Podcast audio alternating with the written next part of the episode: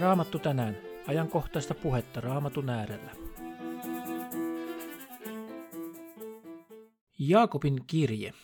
Ole sanan tekijä, ei vain sen kuulija. Vuoden 1933-38 kirkkoraamatussa hebrealaiskirjeen jälkeen tulivat Pietarin ja Johanneksen kirjeet ja vasta näiden jälkeen Jaakobin ja Juudaksen kirjeet.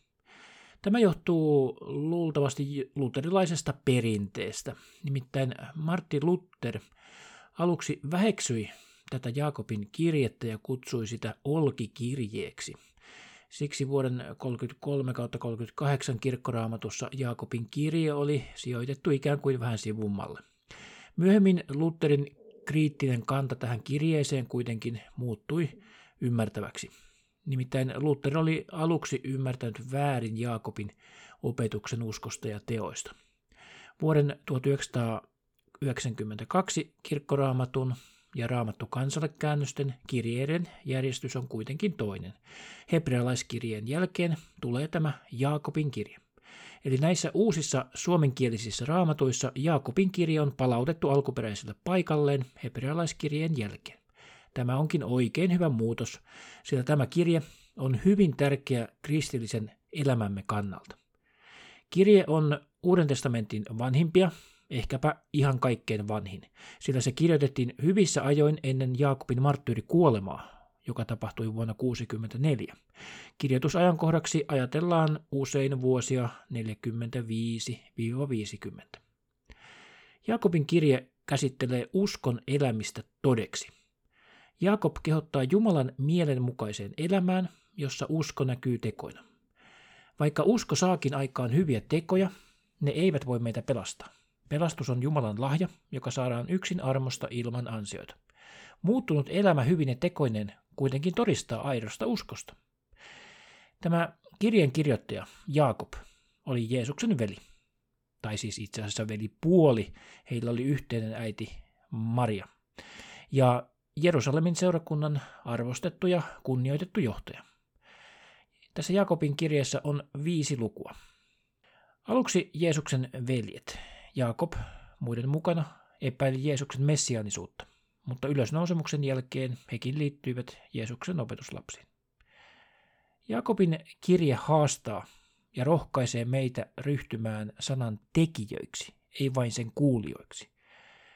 Kirja on siis täynnä käytännöllistä kristillisyyttä arkipäivän elämään. Se on realistinen kirja, joka ei juurikaan pureudu oppikysymyksiin, vaan vaelluksemme velvoitteisiin. Kirjeen sisältö heijastelee suuresti Jeesuksen vuorisaarnaa ja profeettojen julistusta, etenkin profeetta Aamoksen julistusta. Jaakobin lauseet ovat lyhyitä ja iskeviä.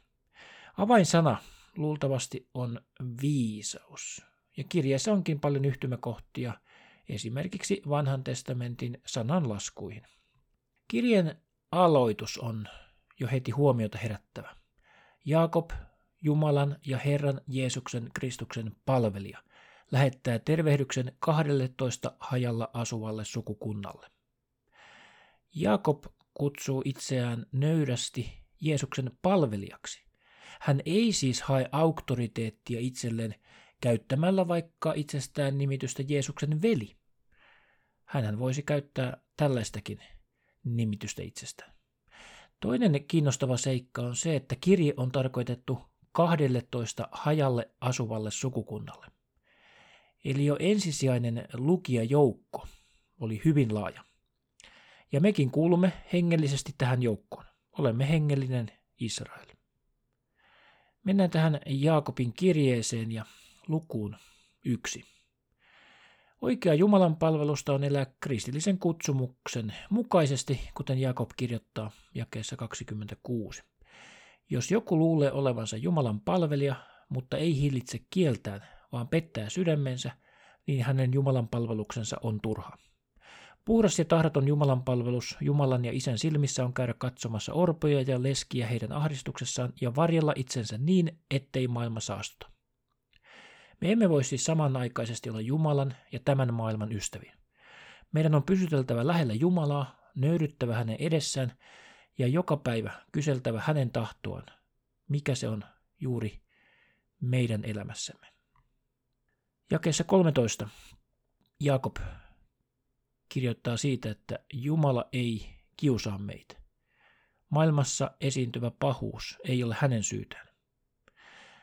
Älköön kukaan kiusauksessa ollessaan sanoko, Jumala minua kiusaa, sillä Jumala ei ole pahan kiusattavissa eikä hän ketään kiusaa, vaan jokaista kiusaa hänen oma himonsa, joka häntä vetää ja houkuttelee. Kun sitten himo on tullut raskaaksi, synnyttää se synnin, mutta kun synti on täytetty, synnyttää se kuoleman. Jaakob kirjoittaa paljon oikeasta uskosta, joka myöskin näkyy tekoina. Oikea usko ei siis ole vain kristillisten oppien totena pitämistä, kuten Jaakob luvussa kaksi kirjoittaa. Samoin uskokin, jos sillä ei ole tekoja, on itsessään kuollut. Sinä uskot, että Jumala on yksi. Siinä teet oikein. Riivaajatkin sen uskovat ja vapisevat. Mutta tahdotko tietää sinä turha ihminen, että usko ilman tekoja on voimaton? Jaakobin kirje täydentää Paavalin kirjeitä. Niissä käytetään tosin samoja sanoja hieman eri merkityksissä. Puhuessaan vanhurskautuksesta Paavali tarkoittaa syntisen julistamista vanhurskaaksi uskosta Jeesuksen Kristuksen. Jaakobilla vanhurskaaksi tuleminen merkitsee sitä, että Jumala tunnustaa hänen edessään oikein elävän uskovan vanhurskaaksi. Paavali puhuu vanhurskautuksen edellytyksenä olevasta uskosta, Jaakob sen sijaan puhtaasti tietopuolisesta uskosta. Paavalilla teot merkitsevät ihmisen omaa yritystä lain täyttämiseksi sekä itsensä vanhurskauttamiseksi Jumalan edessä. Jaakobilla ne taas ovat elävän uskon hedelmiä ja todistus siitä. Paavali siis tuomitsee kuolleet teot, Jaakob tuomitsee kuolleen uskon. Jaakob kehottaa meitä hillitsemään kieltämme, miettimään tarkoin, mitä ja miten puhumme. Kielen synnit ovat siis hyvin vaarallisia. Luvussa kolme Jaakob kirjoittaa näin.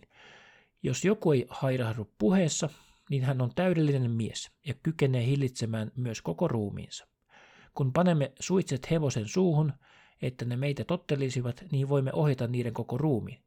Katso, laivakin, vaikka ovat niin suuria ja tuimain tuulten kuljetettavia, ohjataan varsin pienellä peräsimellä, minne perämiehen mieli tekee.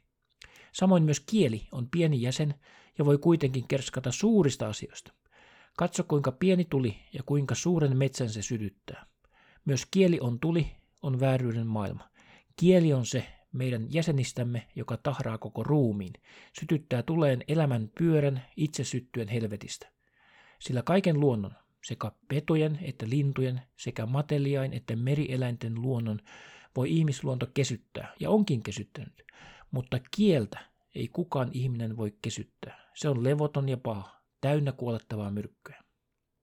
Luvusta neljä löytyy Jaakobin kehotus nöyryyteen Jumalan edessä.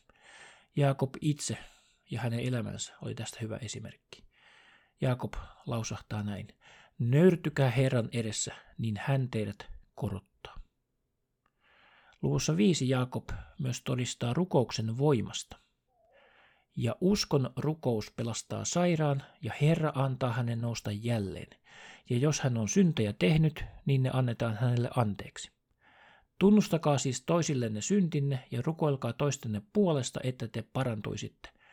Vanhurskaan rukous voi paljon, kun se on harras.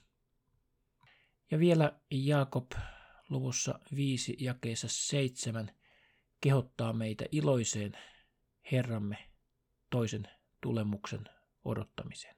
Todellakin, Herramme tulee. Odotetaan Jeesuksen toista tulemusta kärsivällisesti. Niin teki myös Jaakob, joka jättää tässä meille loppusanat. Niin olkaa kärsivällisiä veljet, Herran tulemukseen asti. Katso, peltomies odottaa maan kallista hedelmää, kärsivällisesti sitä vartoin, kunnes saa syksyisen sateen ja keväisen. Olkaa tekin kärsivällisiä. Vahvistakaa sydämenne, sillä Herran tulemus on lähellä. Tässä meille muistolause tähän päivään. Herran tulemus on lähellä. Siunausta päivääsi. Maranata, Herramme tulee. Herran Jeesuksen armo olkoon teidän kanssanne.